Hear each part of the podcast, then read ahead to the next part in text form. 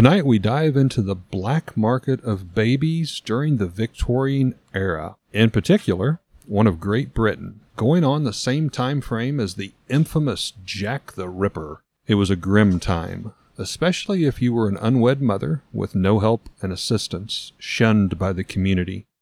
A former nurse, midwife, a woman by the name of Amelia Dyer, earns the title of baby farmer as well as the angel of death. In a period spanning 20 years, she would kill between three to 400 infants and dispose of their bodies like rubbish, all for the sake of money. One of the world's most notorious and nightmarish serial killers of all time. Spoiler alert. This one's not really for the squeamish. Yeah. Some dark times ahead. From a child born into this world, we are taught what to believe. Closed minded we become, fearful to be deceived. Still, we desire to know what lies beyond that locked door. The art of the storyteller, conjuring tales of legend and lore. History hidden, lost knowledge, things forgotten, and the unknown. These are the things that direct us and will set the tone. Welcome, friends, to another episode of Nightmares on the Lost Highway.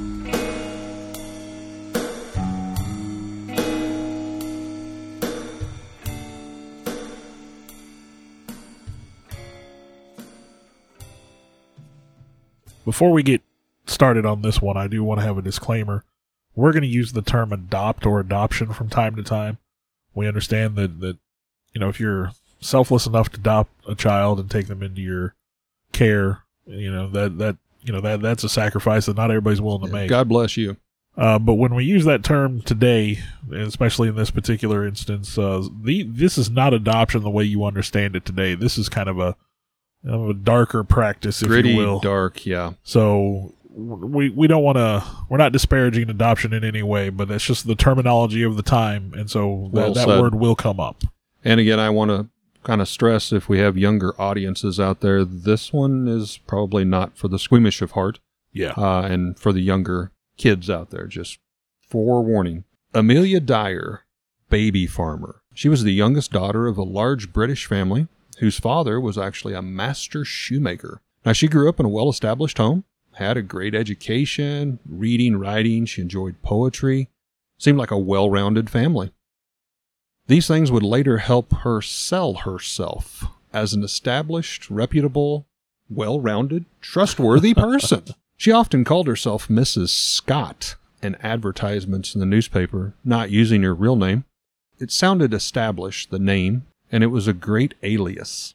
Now, during her teenage years to early 20s, she had held many reputable jobs.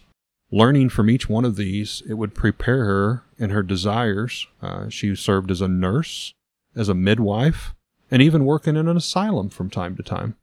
She did have a background in taking care of people, and I think that helped her in her. I don't know if we want to call it career, but her eventual life path here. And again, trying to understand, I love to try to understand people. Maybe, maybe, when she started out, she had uh, some, you know, good features and some good things she was trying to accomplish.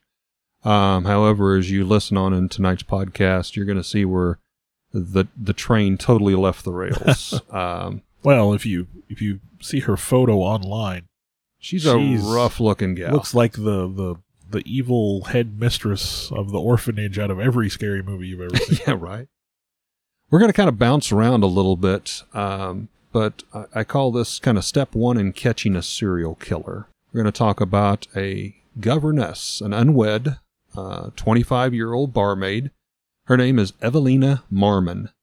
Now, she's going to come up in the story from time to time and ultimately uh, helps to catch the serial killer. But in January 1896, she gave birth to an illegitimate, beautiful, and healthy baby daughter that she named Doris. I'd like to add illegitimate. You know that that's a phrase that'll probably come up in these stories quite a bit too.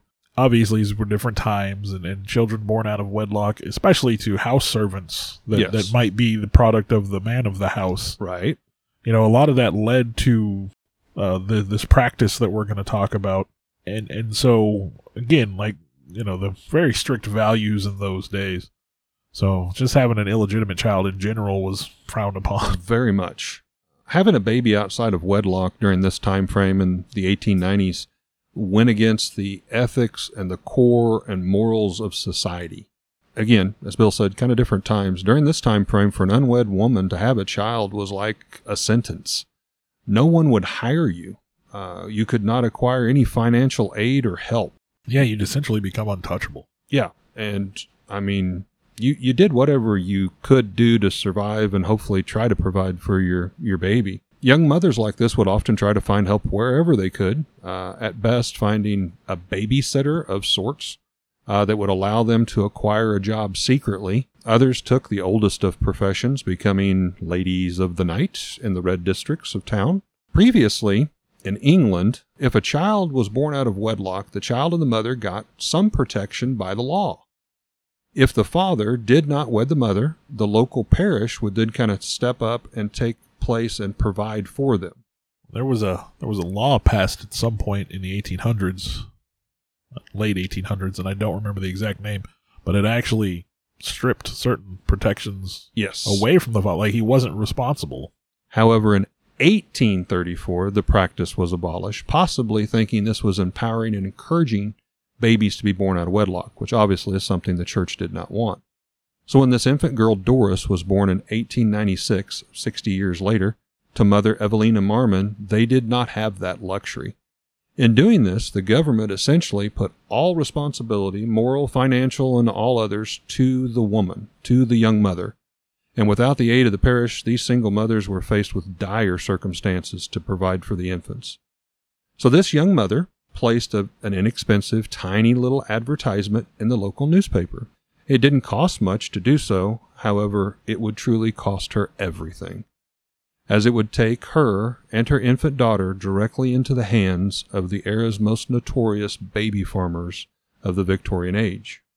Now I think we've used this term baby farming. Uh, I think we we need to define that just a little bit if we're Good before point. we go on.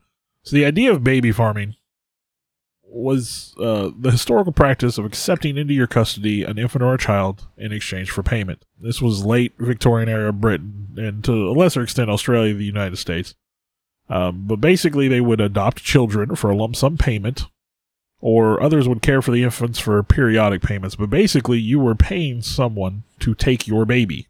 And that could be, like I said, not a term used back then, but a babysitting kind of stint, maybe for certain I mean, hours, I think that's the way it days, was. weeks. At, at times, I think that's how it was used but often it become the word because adoption. these these people were paid with the understanding that care would be provided for the baby. Mhm. Uh, but baby farmer actually became an insult pretty early on in the, this practice, and it was im if you were called a baby farmer, it was implied that you were not treating Yeah, was children definitely properly. a very negative. Uh, again, illegitimate children were were usually uh, quote unquote put out to nurse, and uh, you know to keep to keep that stain off the family. You know, the, these babies would disappear. It was like they were never there at all. Uh, it also, at the time, encompassed foster care and adoption before they were regulated by law in, in that area. So again, like I said, we're going to use the term adoption, but in, in, thi- in this, Not this in context, not meaning. great. Sometimes wealthy women would put infants out in the care of villagers. You know, the, these well-to-do ladies didn't have time to take care of their own children, and the, Nursemaids and such. the separation anxiety. I mean, it usually left long-lasting effects on these kids, even in the situations where, you know, bad things didn't happen. Usually, lump sum arrangements. You know, hon- hon- honestly, it was more profitable if the baby farmer for the baby farmer if the infant died Very because much. they had to care for these children. They were given a lump sum payment, and then they had to care for the kid. And a lot of times, that money wouldn't be enough to care for that kid for very long. Mhm. And so it they could actually make money if the children died. And so unfortunately that became, you know, part of this. The payments usually weren't very much. I've got some some money value here. Well-off parents that wanted to keep the birth a secret, you know, uh, they might pay as much as 80 pounds, which would be uh, you know, adjusted for inflation and then converted to dollars would be about $14,600 today. Again, that's That's not a lot to take care of for a child. uh, 50 pounds if, if it was just the father wanting to keep things quiet, which would be about $9,100. Uh, impoverished young women would actually, you know, quote unquote, be charged to take their babies from them. How gross is that? Uh, five pounds then, which would be the equivalent of about nine hundred ten dollars today. The price of a baby, Yeah. nine hundred ten dollars. Yeah. That's that's sad. And of course, like I said, some people resorted to starving these babies to save money. I mean, the nine hundred dollars, that five pounds wouldn't go very far. I actually read to your point, like if they, we'll use the word adopted again, uh, a young baby, they would take that money and go buy medicine to basically tranquilize said baby Yeah, I've got I've got until here. they starve to death. Uh, noisy or demanding babies would be sedated Yes. with alcohol or opiates. They had what they called Godfrey's cordial, also known as mother's friend, and it was just like a like a syrup that contained opium. Opium. Uh, the drugged children would have no desire to eat. They they wouldn't be hungry. They just wouldn't eat. And uh, coroner would often rule the death uh, debility from birth, lack of breast milk, or just simply starvation. One of the stories I had read, um, apparently this medicine didn't taste real well. So often the uh, baby farmers would put honey or something sweet and Yeah. then uh, actually get the, the baby to suckle off the finger to take some of this.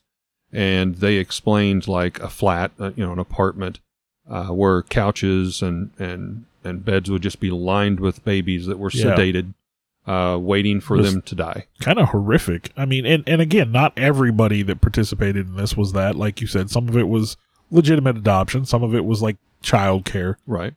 People, you know, well off people paying someone to take their, their baby born in shame or the, the charging poor people to take their babies. I mean, And they didn't have anywhere else to turn to. I mean, it Yeah. was desperate times. and we're going to charge you money to take your, your poor baby.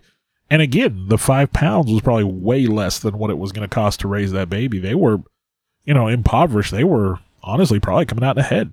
Now, again, going back to Evelina Marmon, she had taken out a small newspaper ad, and the ad actually said wanted respectable woman to take young child at home. State terms uh, to Mrs. Scott, 23 Manchester Street, Cheltenham, England.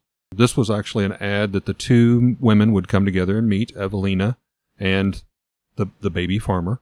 When she'd put that tiny ad in there, she was looking for a, a good, reputable person or a family not as an adoption, but simply somebody trust, trustworthy as what we would use today as the term babysitter, allowing her to go get a job and help to provide. In this ad, literally, that's what brought the two women face to face, and she met literally the devil. Uh, she would be dubbed the angel of death. Mrs. Scott appears, uh, which of course is Amelia Dyer, using her alias, at the doorstep and quickly presented herself as uh, an aging elderly couple, her and her husband, uh, that lived in the country, could not have children of their own, and was getting on in life, so they wanted to adopt. When Evelina said she really wasn't wanting to adopt, the tables kind of got a little bit more frantic. And basically, she was told, you know, look, I may be the only chance you have. Sign over the rights to the baby. Give me some money for doing this, and I will promise you she's going to be raised great in a country setting, you know, well provided. The young lady, you know, 25 years old, I guess felt that that was probably her best option, hoping to provide a better family for her young daughter, Doris. And of course, that's not the way it, it, it worked out. Uh, she would actually make payments to Dyer for this. Uh, yeah, yeah. Some arrangements weren't like a lump sum. A you lump didn't pay sum. all at once. You paid periodically, and I would think those arrangements were probably more of the babysitting type. Now, Evelina made Mrs. Scott promise that she would constantly update her with letters on how her daughter Doris was doing. Uh, she also said uh, she could come and visit and see baby Doris. You know, so everything seemed good. Uh, she did get a letter back from Mrs. Scott, Amelia Dyer, when they did arrive home, but that was the only letter that they would ever get uh, back. This infant later would be found in a carpet bag, piled in with another little boy baby, Uh, and floating in the river Thames. caught Right. by a, a fisherman, happened to Yeah. notice it. And this is where things start coming unraveled. Apparently, Mrs. Dyer, the baby farmer, had a system that she had developed through the years. And we're going to go back and kind of visit with what got her from point A to point B. But she also had um, traits as a tailor, uh, uh, working in seamstress. There was a tape that was used in making dresses that she would tie around the babies' necks to suffocate them. Not much more than a piece of lace, kind of a shoelace kind of thing that was tied around the neck. That kind of became her trademark. And when they started looking in the river where these baby infants were found, they started finding more and more with this tall tale sign of the ribbon tied around the neck. If we've learned anything, if you're going to be a serial killer, you got to mix that up a little bit. Yeah, that's not the same way you want to do anything. Yeah, I- I think eventually she was arrested on April 4th of 1896. And this became one of the most sensational trials of the Victorian period. I mean, it was it was crazy. And yeah, it was the murder of, of that infant Doris uh, Marmon Mhm. that that eventually she was found guilty of. Baby Doris. and she was one of a handful of, of baby farmers that was actually executed. And on June 18th, uh, 1896, she was, was hanged. Now, in the course of her trial, only a handful of murders were actually attributed to her, but it is rumored she was responsible for possibly more than 400 deaths in her lifetime. Yes. And this was over, I mean, a 30 year period that she was caring for children. And again, I, I think you touched on it. This started out as, uh, you know, legitimately taking care of children, but she learned that if those children died in her care, she still got the money. It became profitable. yeah, it became a profitable thing for her.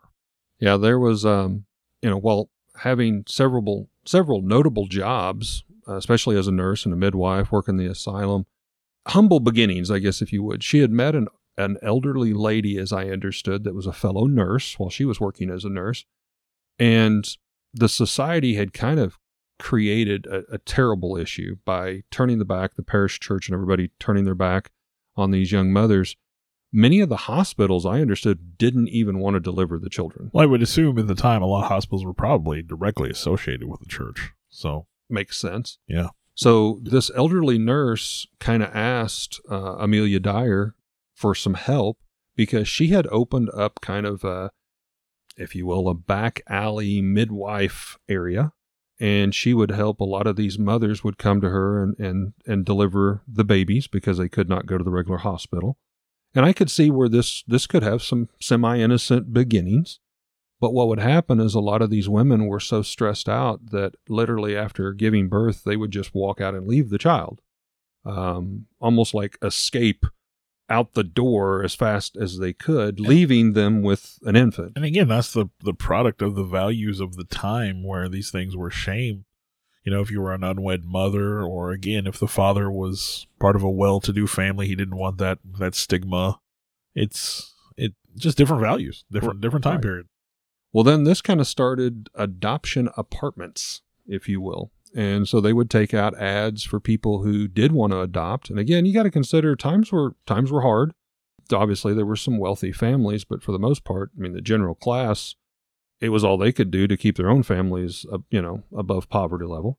But uh, she would offer this this nurse would offer what seemed like reasonable lodgings at a reasonable price uh, for pregnant mothers. And however, once the unwanted infants uh, would would be born, they'd be passed through kind of a grim network of underground liquidation, black market sales. I mean, Sounds it's awful. nasty.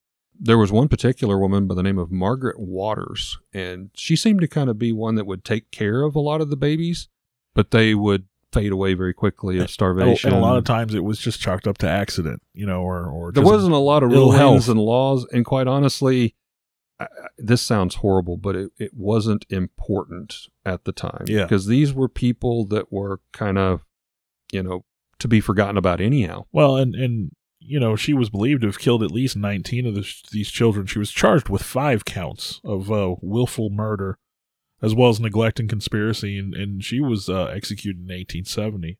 Uh, her sister was actually involved in that too, and her sister was convicted in the same case uh, for obtaining money under false pretenses, and she was sentenced to 18 months hard labor. So Wow. some of these people did come to justice, but you know, it's unfortunate. Too little, too to late. happen. Now, Amelia Dyer, she was smart enough to hide under her fake name. I'd already used Mrs. Scott. Uh, she had a couple other aliases, but Mrs. Scott was one of her favorites. Well, my favorite alias is uh, she eventually became dubbed the Ogress of Reading. So- Ogress of Reading. she had learned with her jobs in the medical field how to stay ahead of the law, what the law would be looking for, how to escape around that. Uh, she had went back to some of those jobs before. Her husband lost his job like in 1887. She'd kind of pulled away from the baby farming and the apartments, but then when he started losing his income, of course, she had to step it up a little bit. So You once what you got to do. you got to do what you got to do. Yeah. So she hired some of these women to help take care of the babies and immediately started taking out ads in multiple newspapers, you know, looking for adoption, acting like she was a, a reputable adoption, you know, person that could be trusted at that time frame. She um, did go to jail, as you had said or mentioned. She uh, it was very short because nothing could really be proved except for negligence. But she quickly learned she did not want to return to jail. Yeah. One of the jobs, I believe, was they had to pick what looked like ropes, and their fingers would get all bloody. Uh, her bed was literally a wooden bench with no cushions. And I mean, she was a middle aged woman at this time. Yeah, it she- wasn't comfortable for anybody. She had been, yeah, she had gone to jail for for this at least once before, you know, she was executed, uh, and attempted suicide even. So it, she, she survived at least one suicide attempt. Yeah, she didn't want to spend any time locked up. Well, and she also had quite an addiction to opium. Um, I don't know if it was I think that was battling- fairly common I- well, at that time. I don't know if she was maybe battling some of her own demons trying to hide it. Uh, she was around it, as we said, you know, giving versions of opium to the infants to keep them quiet. Um, uh, laudium uh, was basically an opium medicine. And ironically, there w- this was before pain pills. And so if you had an ailment, a pain, uh, you could get this laudanum over the counter. Uh, it was cheaper than alcohol. I mean, here's opium being sold over the counter legally for just about anything that you wanted to use, no real laws about it. And so she started taking the opium. It reminds me of I, a joke I heard somewhere. It was like, you know, the 1800s were a wild time. It's like, oh, you don't feel good? Do some cocaine about it. but she she would become a total addict uh, to this, and eventually maybe that's kind of what got her to make some of her sloppy mistakes that uh, ultimately got her caught. She had become a master of dodging the law. Every year or so, she would bounce around to a different area, move in Britain, usually within a hundred mile radius or so. Uh, she ran under several different alias names when she took out her advertisements in the newspaper. She had hired some uh, people of, shall we say, ill repute to handle a lot of the day to day duties, which could be disposing of baby bodies. It could be drugging the infants until they starve to death. Uh, at some point in time, it was even brought up, although not proven, when people started getting close to her, uh, her husband and some other people would take them out and stage it to look like possibly Jack the Ripper's victims, which was going on at the same time which may have fueled Jack the Ripper as if he wasn't bad enough already. But with her background in the medical field, in particular an asylum, she had a tendency to hide in plain sight. She would fake her own mental illnesses, again, because she'd worked at an asylum. She was a nurse. She knew what the checklist was. She would check herself in to hide, lay low for a while in an asylum. And that was a much better conditions than what the prison and stuff was. So then, when things would kind of ca- uh, calm down, she would self unmedicate or whatever she needed to do, check the boxes, and check herself back out and start over again. She also stopped letting a lot of the people take care of the business herself. You know, she took business into her own hands. She herself said that uh, she started disposing of the infants because, again, I mean, the more people involved, the bigger the chain there is for the weaker links. She uh, rescued a Granny Smith from the poor farm, uh, an elderly lady. And again, these poor farms were, were not luxurious, but she went in and found her that she had some knowledge of midwifing. So took her under her wing to help her with her enterprise. You, you got to forgive me here. this just popped into my head completely unbidden. You say she rescued this Granny Smith. Granny Smith. Um, and based on the story and where we know this all ends up, is is that why we call those particularly tart apples the Granny, Smith? I wondered. I seriously, it did. It went across my mind. I was like, I wonder if there's any connection here. Now, this 90 year old woman, again, was rescued from the poor farm. She was smart enough to know what was going on. She didn't know how, but she understood there was piles of baby clothes that would stack up, correspondence letters where where a Dyer would put out these newspaper ads, and then of course there was correspondence back and forth with mothers. Again, she started getting a little sloppy, maybe due to being addicted to opium. Uh, she would move and leave all this stuff at her former house. So the police would come, find all these letters of correspondence about children, find all these stacks and stacks of baby clothes. And they said one of the houses that she had left, the stench of death Ugh. was so extreme. Now, they didn't find any bodies or anything, but it was just the fact, literally, that they were drugging these infants and they were starving them to death. I see the baby clothes thing comes up in a couple of the the other baby farming stories. There's only so much you can do, right? You got to dispose of your evidence somehow. Yeah, and why wouldn't you? I mean, burn the clothes, donate them, do something. In one of of the stories, I think one of the ladies gave away some of the baby clothes to a, a little girl to use as doll clothes. And then her mom happened to recognize those clothes as belonging to a baby that had been put up for adoption. Ah, so, I mean, start it's connecting the dots. Yeah.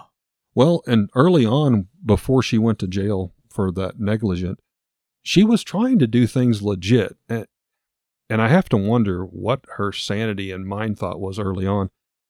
She was going to the doctors and getting birth certificates when babies would be born, and then getting death certificates when the babies died. And eventually, though, she stopped involving She stopped doing that Yeah. for obvious reasons. but yeah, one of the doctors, when she was being put on trial, came forward and said, I did think it was a little odd that, you know, there was like a hundred infant death certificates requested in a period of like four months. You know, it's like, what? That doesn't throw up any red yeah, flags, it's like, how does this, and why would you do this? I'm, I, I didn't get it. So she, she got to be quite elaborate at dodging the law. We kind of touched upon it. The fall where she finally actually got caught. Local fisherman finds a carpet bag, which for those of you who may not be familiar, that's a, that's an older term. Yeah. Imagine kind of like a bowling ball bag, a little bit larger. It was a heavy duty uh, bag, usually made out of a woven carpet style pattern. These would be used by many professions and stuff. It's a pretty common item, but it would be big enough that you could put like two infant bodies in at a time. that is not a measurement I ever thought I would hear used. Yeah. It's big enough to hold two infant That- bodies. that's creepy. Blech. She also had another trait that she did for whatever reason. She would wrap the infants in newspapers or papers that she had around the house. And this was one of the things that helped get her caught. Well, I was going to say that'll definitely help pinpoint. Uh, found a partial address uh, where she had led, and that led them to the house that I had mentioned that they said the morbid rancidness smell of death. And they found all the baby clothes stacked up and the correspondence letters. The house address was checked. You know, she'd already left, but because of all of this stuff, the police were on to her. They also had started uh, dragging the river, if you will, for other uh, bodies, which they found many, mostly again with that seamstress tape uh, wrapped around their their their throats. Uh, as the bodies began to accumulate, it was obvious what was going on. So the police themselves put an ad out in the newspaper, uh, portraying themselves as a single mother trying to get help with an infant, offering an equivalent of about $500 in today's adoption fees. They said they didn't want to be too extreme that it would, you know, shock her to get her not to come, but not so cheap that she wouldn't come. And sure enough, it works. In the cover of darkness, Amelia Dyer responds. She goes out uh, to meet what would be the police, uh, and she goes into custody. And you had mentioned the trial. I think it lasted one day. She tries to proclaim ins- insanity. uh, her own brother testifies against her you, you got to admit, I mean, that that's the sort of crime that you don't mess around with. You know, That- Four that's awful. four minutes, I was told, in deliberations, they find her guilty and sentence her to death. And again, like she's found guilty of the murder of, of baby Doris, but a 30 year span is more, possibly more than 400 victims. Yeah. And usually, I mean, let's face it, those body counts are usually on the lower side. So, yeah, I, I think there would probably be at least 400. We'll put it that way. But yeah, baby Doris was obviously one of the infants that they originally found by the fishermen. And uh, this, this was sad. Um, the police had contacted uh, the mother of baby Doris and said, Could you come to the police station? We have your baby. Oh, man. She's thinking, Yeah. Oh, the baby Doris is alive and That's well. awful. She goes, they follow, you know, they, they say, follow me down the hall. They take her to the morgue and she identifies Oh, the body. I can't imagine. Uh, yeah, that's um, obviously she was crushed, but it was because that woman uh, stood up, you know, at that time frame, you know, Evelina Marmon, 25 year old woman, unwed, having a baby. As we were talking before the podcast, if you had speculation something was going on, you're not really going to go forward because you know what you did was kind of black market. Yeah, a lot of the the women involved in this, if they wanted to reclaim their babies or see their babies, and and they couldn't for whatever reason, they were very. I mean, I don't want I don't know that a phrase the right word, but loath to go to the police. Yeah. Because they were already involved in something kind of shady as it was. and yeah, And yeah, you didn't want to advertise your shame. Hey, I had this baby out of wedlock and I gave it up, and now they won't let me see it. So, again, you know, the numbers on this, who knows? Who knows how bad it was? Evelina Marmon, for whatever reason, made a point to take a stand. You know, here's that example of one person can make a difference. And by her constantly going and harassing, maybe that's not the right word, but going to the police, bringing attention to it, uh, some of the newspapers picked up stories about it. It pulled that doctor back out that had issued, you know, a hundred death certificates and built a very solid, very quick case. Too little, too late, Yeah. unfortunately. But I could not imagine being called up to the police department thinking you're going to go pick up your infant and and then to make matters worse, they said, you know, at the time frame the best that they could, baby Doris probably was killed within hours of leaving her mother's house. That's I mean, so Terrible. Dyer didn't even attempt to take care of her. So we have Amelia Dyer here, the the the ogress of Reading, uh, and we do eventually have her being executed for her crimes. But there were some other notable names in England and Britain.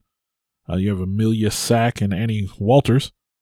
Uh, they were both executed in 1903, and they were known as the Finchley baby farmers. Amelia, um, roughly around 1900, began to advertise that babies could be left with her and took money for taking them in. The the clients were mostly servants from local houses who had become pregnant under mysterious circumstances. Hmm. I think it goes back to our earlier conversation. Yeah. And uh, they were always keen to to resolve the matter discreetly. the The charge for her to take a baby was between twenty five and thirty pounds, which would be forty two hundred to five thousand dollars today. Uh, she would collect the baby after it was born, and then would use chlorodyne, a medicine that contains morphine, Right. to dispose of the babies. Uh, her landlord happened to be a police officer and, and happened to notice that this woman was constantly taking in babies but didn't have any babies. Maybe if your landlord's a cop, you don't get involved in shady activities. Not so much on the background checks there. So he, she, that was, that was her eventual downfall. Uh, no one, no number was given for her. They don't know how many babies were died died in her care. The last baby farmer to be executed in Britain was uh, Rhoda Willis. She was hanged in Wales in 1907, the only woman to be hanged in Wales, actually. Uh, she was sentenced to death for murdering the illegitimate child of a single woman named Maud Treasure. Now she uh she was lodging with a Mr. and Mrs. Wilson in Cardiff, and she encouraged them to take part in the this adoption process. She said, "Oh, you should take in babies, and they'll pay you for it, and you make money doing it."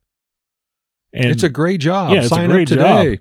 now, apparently, uh, Rhoda liked her drink. She came home drunk one day and, and trying to get into bed, she apparently missed, fell out of bed. Mrs. Wilson went in to help her and found a dead baby wrapped in wrapped in a bundle in the bed in the bed Oh, with her. Gosh.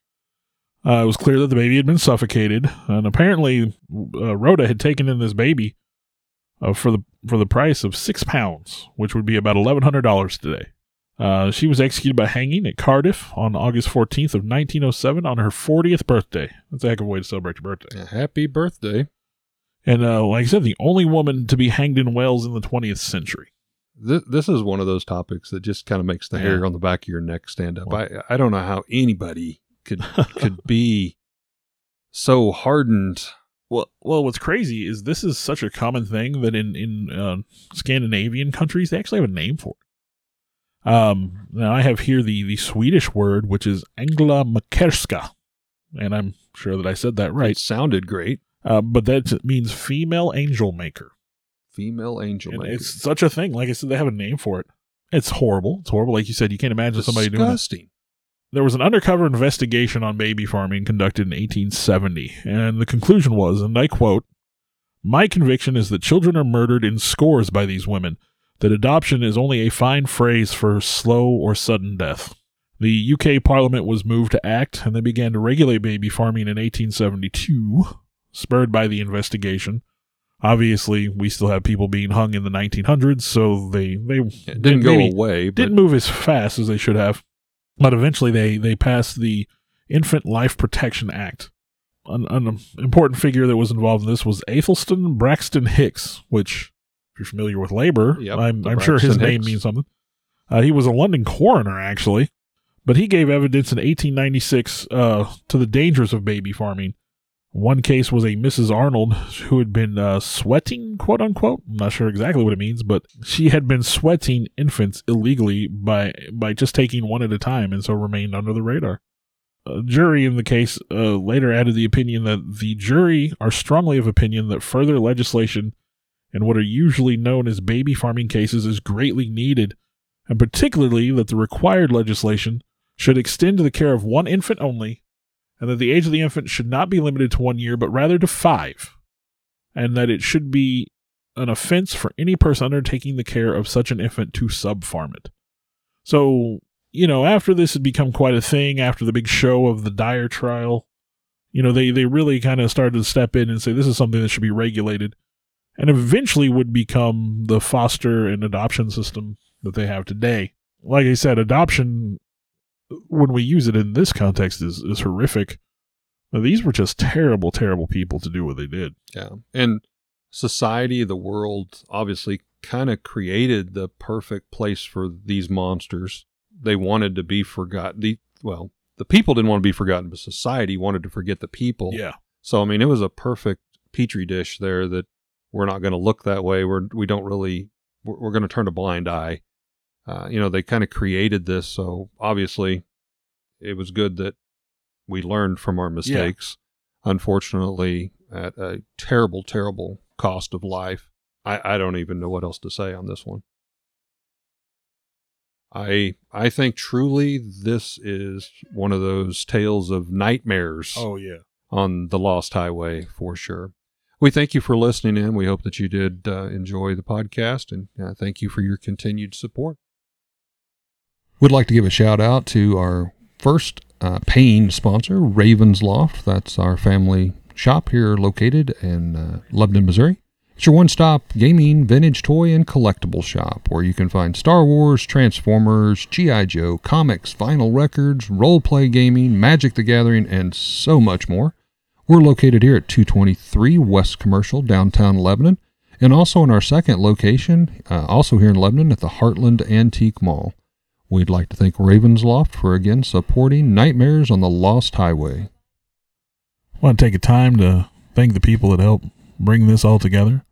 Uh, Alex Tudor, you can almost call him our producer at this point. Sarah Tudor, who also helps with some of the technical stuff. I want to take a moment to extend thanks to Eric for letting us use his space to record in, kind of our makeshift studio. I, in turn, would like to thank Bill for one putting up with me and uh, using this camaraderie to do something we both very much love and enjoy doing, and thank Bill's family for allowing him to spend all the time to work and clean up our recordings and present them in what uh, you hear in the final uh, terms, uh, the final edition, if you will. Um, and I'd like to thank all of you for continuing to, to listen. I know we've got some loyal followers out there. We do this as a labor of love, but we're we're happy that there are people that enjoy it as hopefully as much as we do. Thank you very much.